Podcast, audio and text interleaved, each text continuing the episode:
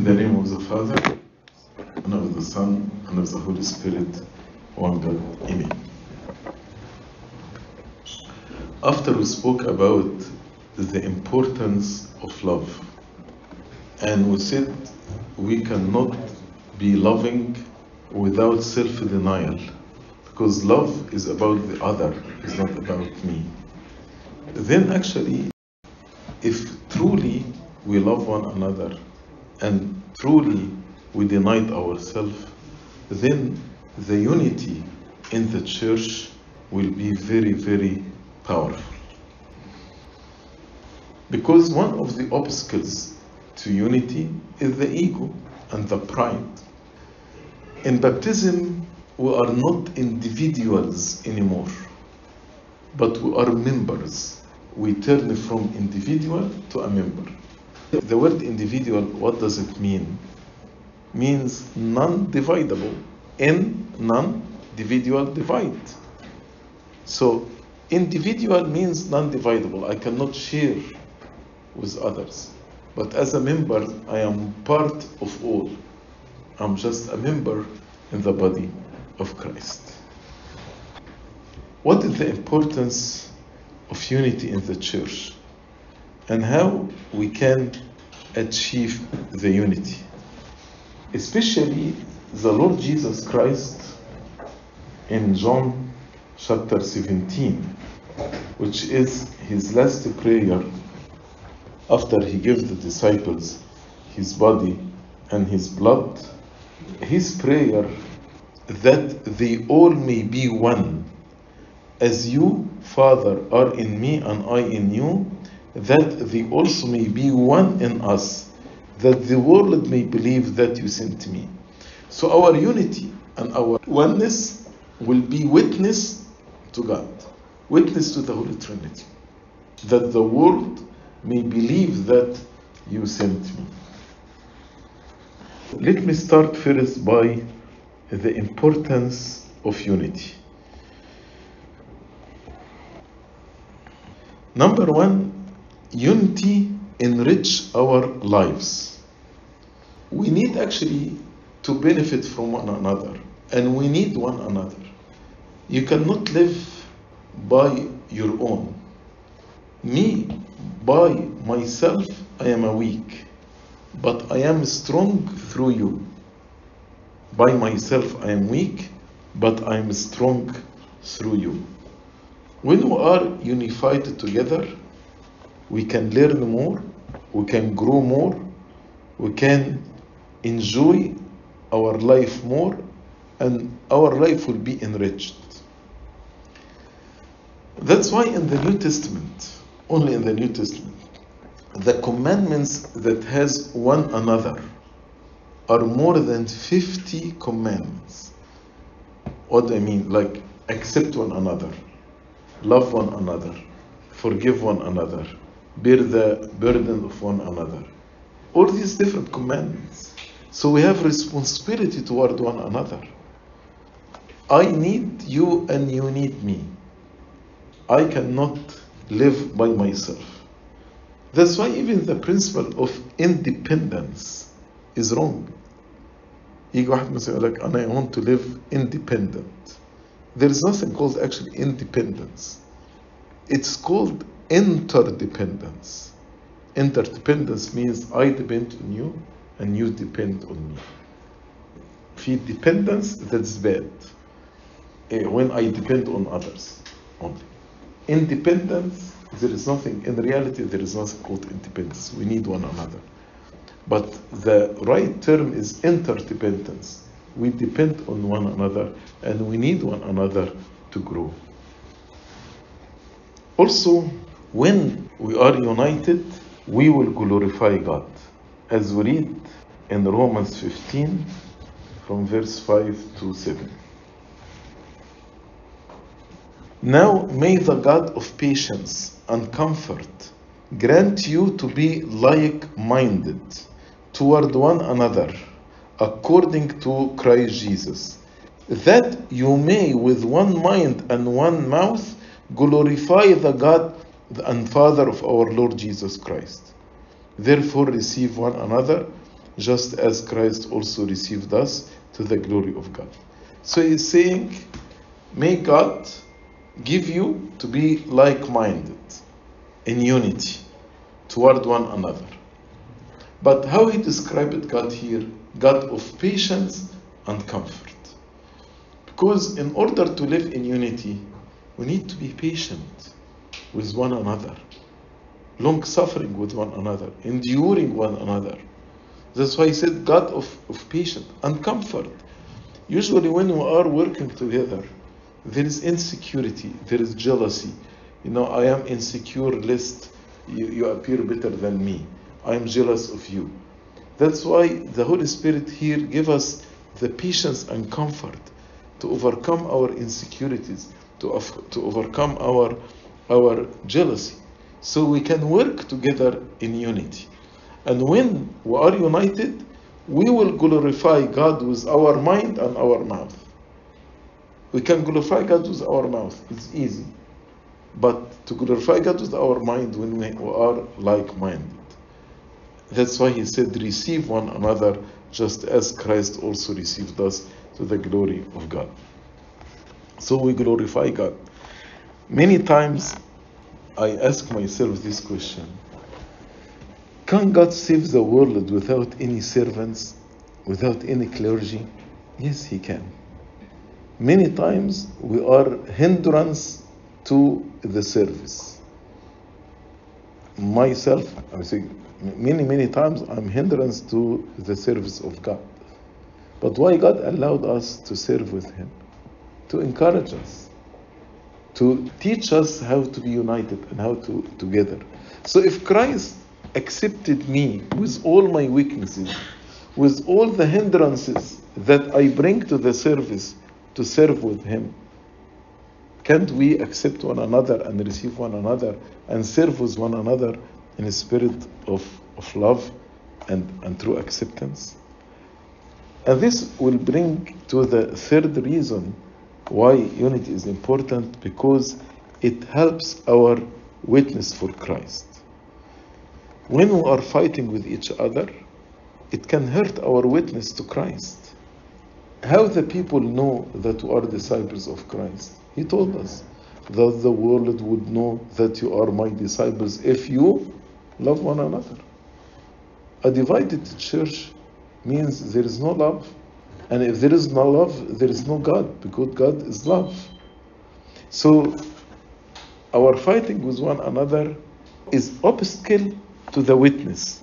But when we love one another, actually we create a beautiful picture for the world to see how the unity, how the oneness looks like. And it also point to the perfect harmony God intended for the whole universe. You can see how the nature work in harmony together.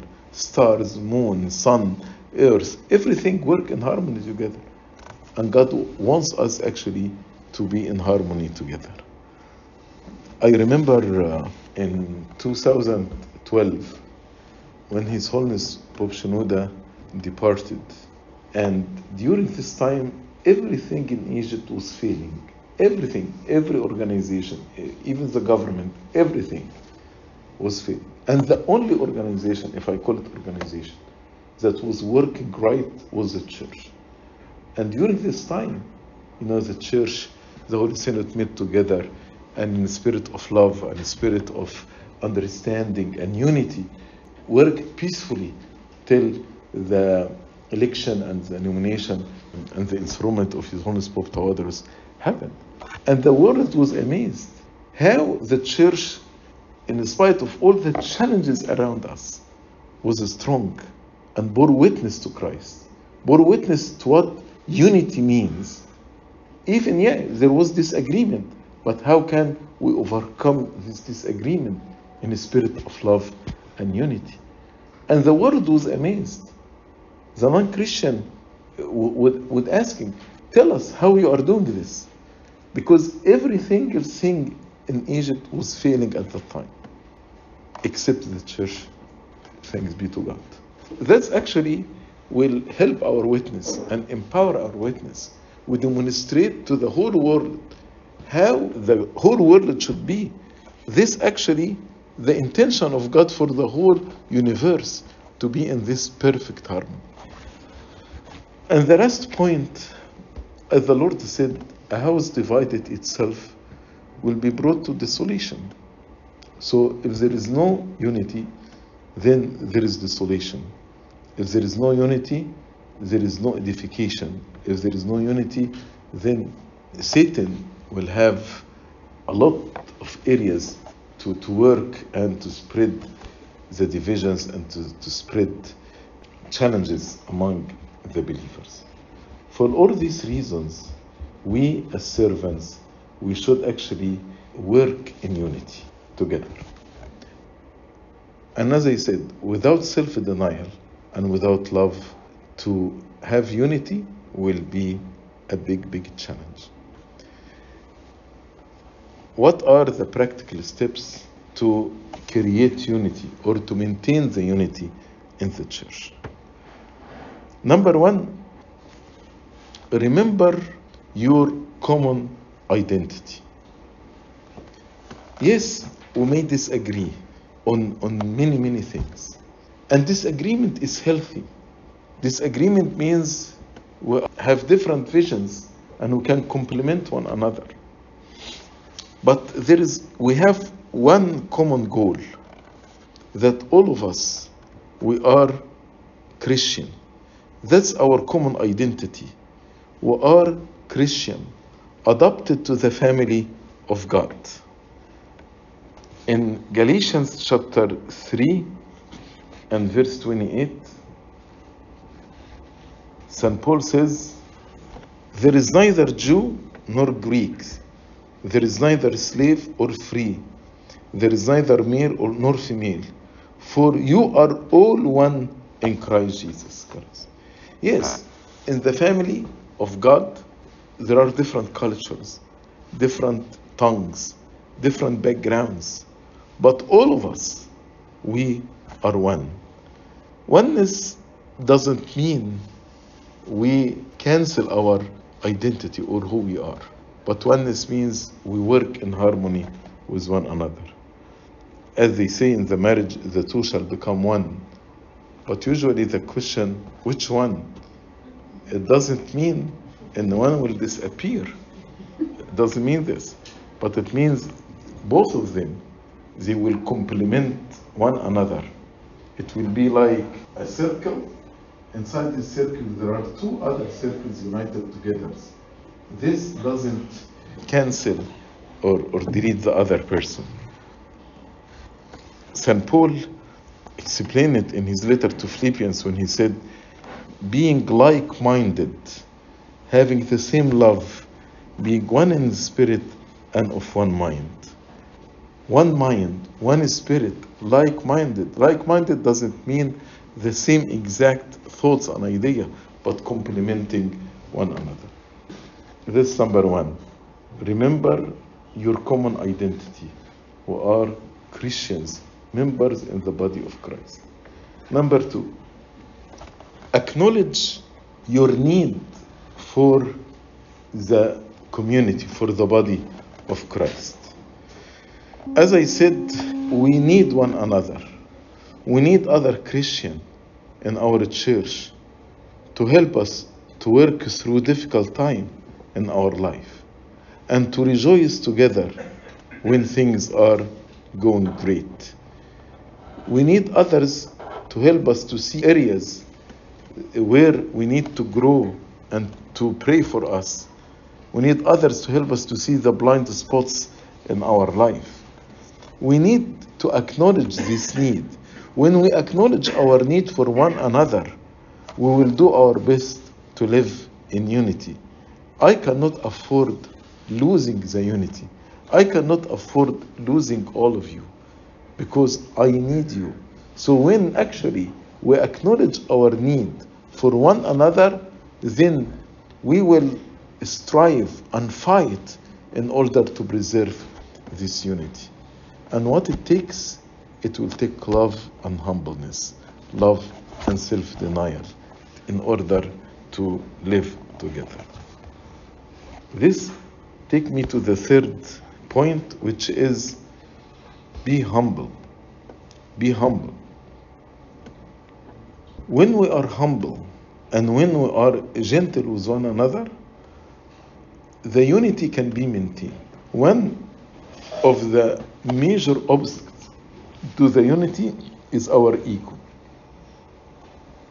In Philippians chapter 2, verses 3 and 4, St. Paul is saying, Let nothing be done through selfish ambition or conceit, but in lowliness of mind.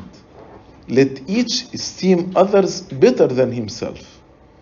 Let each of you look out not only for his own interests, but also for the interests of others. If we put this principle not through selfish ambition or conceit, but in lowliness of mind, I'm not better than you. My idea is not better than you. Let each esteem others better than himself. Let each of you look out not only for his own interest. I, in the community, I'm not looking for my own interest, but also for the interest of others. Why many families fail? Because they, if each one start to look for his own interest or her own interest. That's what St. James explained in James chapter 4. Where do wars and fights come from among you? Do they not come from your desires for pleasure? Do you remember when I said self denial is not to please yourself? When I want to please myself, then wars and fights will happen. Where do wars and fights come from among you? Do they not come from your desires for pleasure that war in your members? I want to please myself, my interest first. I come first. You lust and do not have, you murder and covet and cannot obtain, you fight and war, and you do not have because you don't ask. Be humble. One time they asked St. Anthony the Great how I can deal with difficult brothers. So he said, Love and humbleness subdue the beasts. Love and humbleness subdue the beasts. Mean, if there is a person like a beast and you treat him with love and humbleness, you will subdue this person. I'm sure all of you know the story of Malim Ibrahim and Gohari and his brother when a non Christian used to attack his brother. And Malim Ibrahim, how he handled the situation. He showed this person love, generosity, humbleness, forgiveness. Then actually, instead of insulting and cursing Malim Gergis the brother of Malim Ibrahim, he started to praise him. And Malim Ibrahim said to his brother, because he told him cut his tongue because uh, he was like a prime minister. He told him, I cut the tongue of evil. How? Through the love and humbleness. Number four, embrace the differences. Yes, we are different, and we expect to be different. Can you imagine if your body is only eye, or only ear, or only nose? Do you think the body would function as it's functioning right now? Can you imagine if all our organs are just eye, or all our organs are just ear?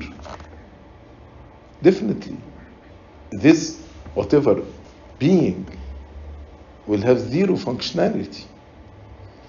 And when St. Paul in 1 Corinthians spoke about the unity in the church, he spoke about unity through diversity. Unity through diversity. And he used the human body as a metaphor for the church. And the body is comprised of different parts, all of which serve their own function. Every member, actually, in the church has his own service, his own calling. And we actually support one another. Also, each one of us has his own weakness and strength. And we actually benefit from the strength of others and we support the weakness of others. Look at the cosmos, at the universe. If the whole cosmos is just sun, there is no moon. Moon, there is no sun. Earth, there is no sun and moon. Do you think the cosmos would have the functionality that we have it and we enjoy it? Definitely not. So, yes, there is diversity, but this diversity work together in harmony. That is the unity. That is the unity. In the morning doxology, every morning the church reminds us about the importance of the unity. And we say, Behold how beneficent and how pleasant it is for brethren to dwell together in unity. United in the true evangelic love, like the apostles. It's like the fragrant oil on the head of Christ, running down the beard down to the feet. So, this evangelic love will be like the fragrant oil. What's the fragrant oil? When they anoint a priest in the Old Testament, they pour oil on his head. This fragrant oil, which represents the Holy Spirit, on the head of Christ, because that's the church, and Christ is the head, and we are the members. So this oil, the Holy Spirit, anoint Christ as Christ was anointed in the day of baptism, the head of the church, and then running down the beard down to the feet. So the Holy Spirit is anointing the other members, members in the church of God, because we are His body, that anoints every day the elders, the children, young men, and the deacons. They are anointed every day by the Holy Spirit.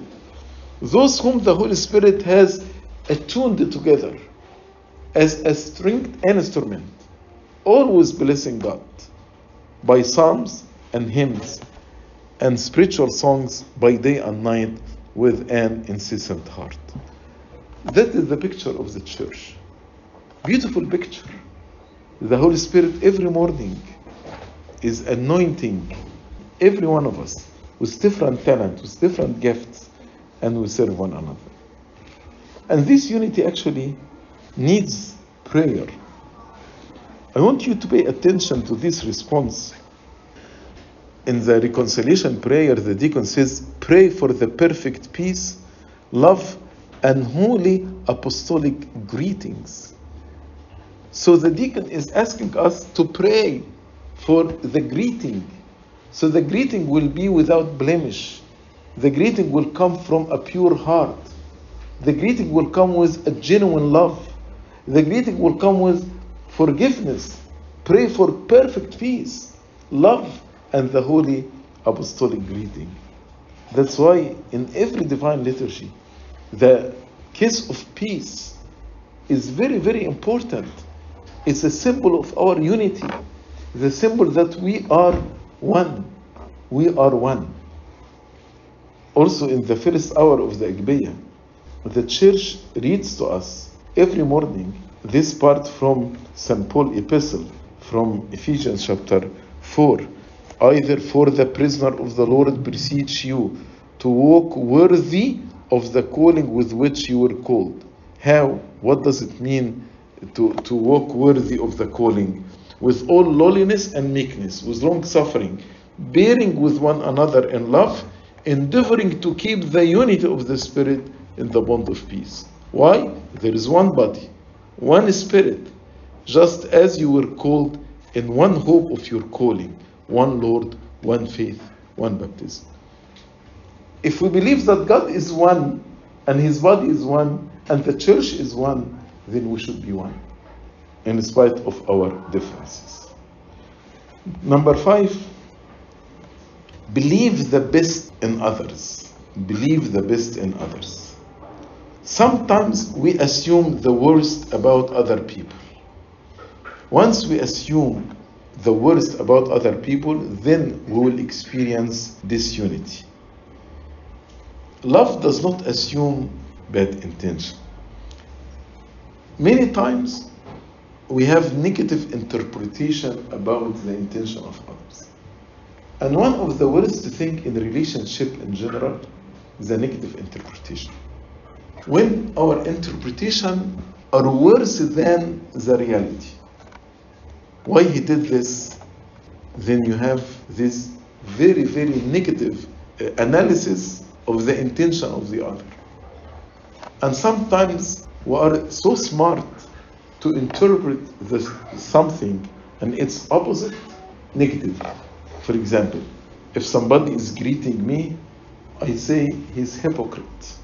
And if he's not greeting me, I say he is a hateful person. We put the other person in no one situation. Whatever he does, he's wrong. So how can we have preserve this unity?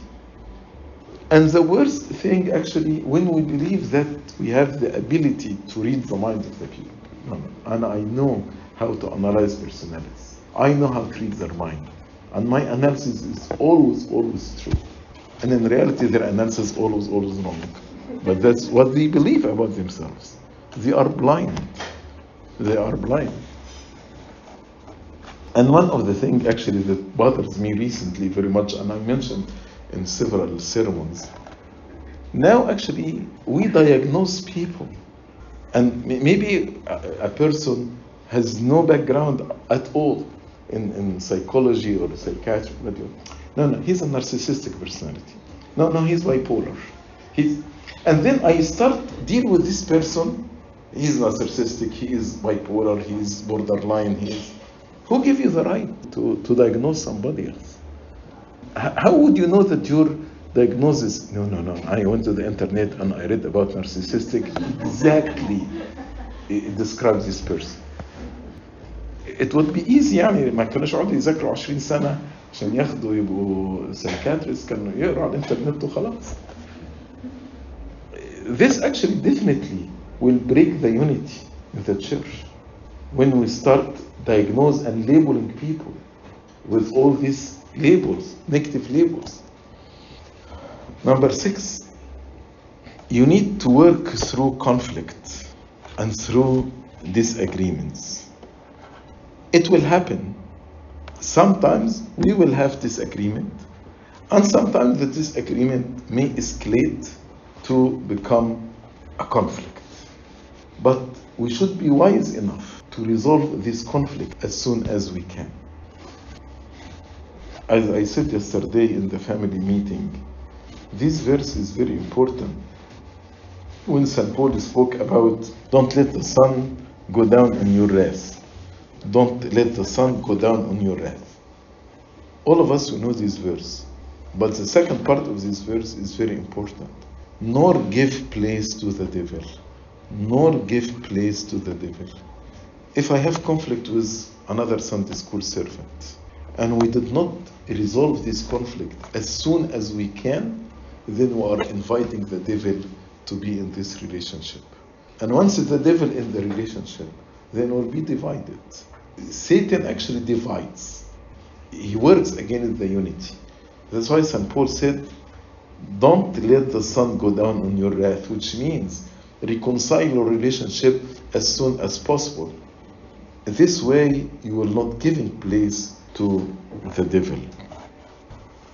We need to go start the process of reconciliation. Ask for forgiveness. Be humble in order to restore and to reconcile our relationship. Number seven, check your motives. When actually conflict arises, we need to check our motives. Why this conflict happened? What is the reason? It can be ego, it can be insecurity, it can be jealousy, it can be my personal interest. There are many, many motives. If we are honest with our motives and we repent for the bad motives, and we should not have any other motive except glory of God, salvation of others, and definitely my, my own salvation too. We should not have any motive except these two motives. Ask yourself, what is the motive? Why there is conf- there is a conflict here? And many times, actually, we don't listen to one another. Sometimes we are speaking the same concept but with different language. And we find if we waited and we listen carefully to one another, we actually can resolve our issues. If there is a conflict, sometimes when I'm speaking, you are thinking how to respond to me, so you are not listening to me. And while I'm speaking, you are just, your mind is busy how to prepare your next point that you will say to me. Many times I ask the person, What did I say? Did you hear me? And believe me, several times they cannot answer this question because they are not listening. Then I tell him, You are not listening to me. Actually, if you listen to me, you will find that I answered your concern, but you, you did not listen to me. You are just focusing on your agenda. You are not listening to me. We need to learn how to listen to one another. The last point was actually very, very important. Do not gossip. Do not gossip. All of us, we love to gossip. I don't know, but there is a pleasure when we speak about others and we backbite others and we gossip. And sometimes the gossip يعني takes a godly form. So I come to you and أقول لك إيه pray for so and so because I heard. You know, so it start by pray. I'm asking for prayer because I heard. Or sometimes people come مثلا in confession. سيدنا I, I want to know how to deal with the person, this person who did so and so and so and so and so. That's actually, he, he wants to present it in, in a nice way that he needs guidance. But in reality, he wants us to tell about another person. Gossiping actually destroy the unity. No matter how we frame it, the Bible makes it clear that there should be no place for gossip in the church. Any small problem or conflict can be contained, but once we start to speak about it and to gossip, and one person starts to speak to another, the problem actually will increase. And sometimes it will be unresolvable. If you want an excellent way to create this unity in the church, gossip. Gossip is the easiest and the most successful way to create this unity in the church. That's why when you hear somebody is gossiping, if you cannot if you cannot redirect the conversation, you can in humbleness and in loving way can say, I don't want to hear about it. I don't want to hear about it. But sometimes we have the desire to hear about it. That's the problem. As I told you, there is, I don't know, there is a pleasure in gossip. We need to actually resist this desire in me. And I need to be strong. That's part of self denial. To be strong to say, I don't want to hear about it. No matter how tempted you are to talk about another servant or a problem in the church or something happened, you should actually commit yourself to building others up rather than talking badly about others behind their back. If actually we kept these eight points, this will help to bring unity to the church.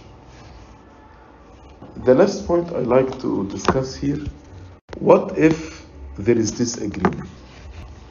Maybe somebody will say, Yes, what you are saying is well and good.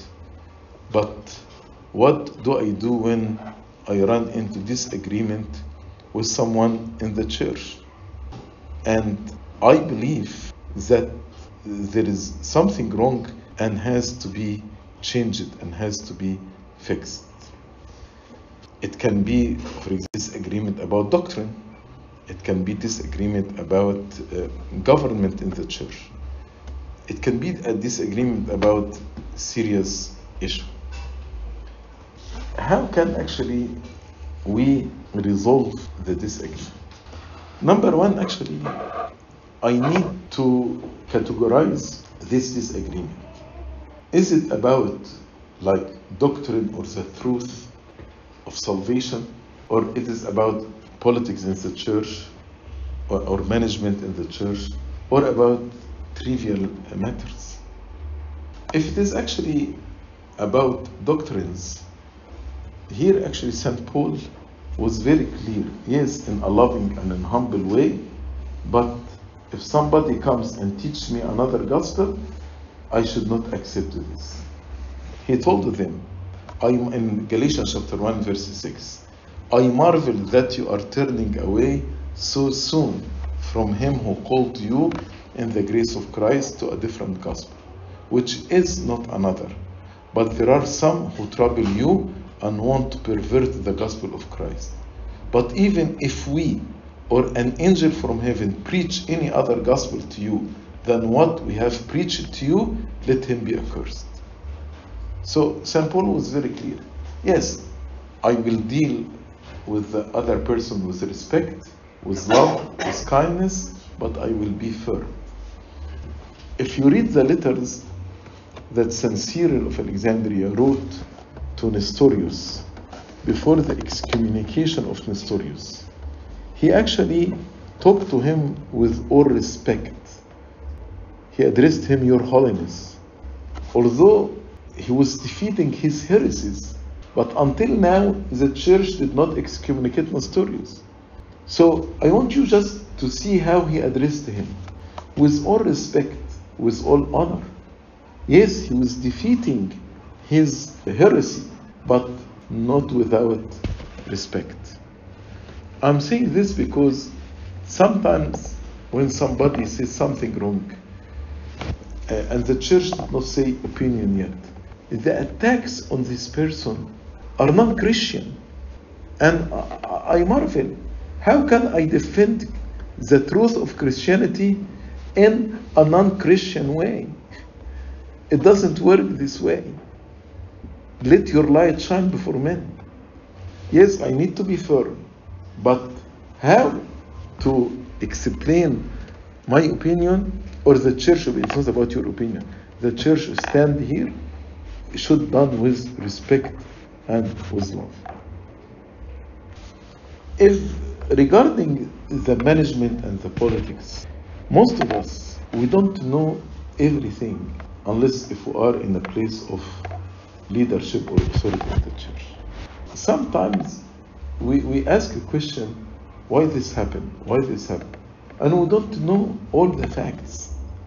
Maybe if we know all the facts, things actually will be clear in our mind. But if we don't know the facts, let us trust the leaders in their leadership and pray for them. Let's trust them and pray for them. Also, we need to keep an open mind. Sometimes the disagreement happen on just different opinion and both of them can be right. So how, how we can respect another opinion even if it's different than my opinion. Yani, in ministry, there are different schools. So I should not attack another servant because he is not from my school. What do I mean by different schools? Maybe one Sunday school servant, his school and service is spirituality and asceticism. He takes the children to trips to monastery and uh, uh, he do spiritual days with his class and he spend time with them in prayer. He gives them books to, to read, etc., etc. Maybe another school just focus on the works of charity. He take the class, feeds the homeless, and visit the sick, visit the orphans. You know, I cannot say this school is right and this school is wrong. Both actually glorifying God in two different ways. in the paradise of the monks, we have Saint Moses and Saint Arsenius. Saint Arsenius was ascetic, he loved silence, he loved to be in solitary life, and Saint Moses was hospitable.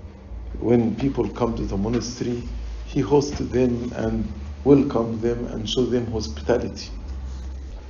One of the young monks went to an elder and asked him, Which way is right, Saint Arsenius or Saint Moses?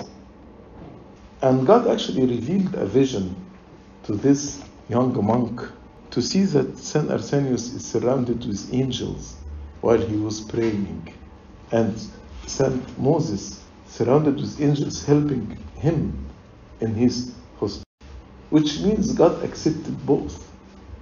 So when I say, no, no, no, doing all these activities are wrong, he should focus on prayer and spiritual days and monastery visits and and. And this person said no he's, he's wrong.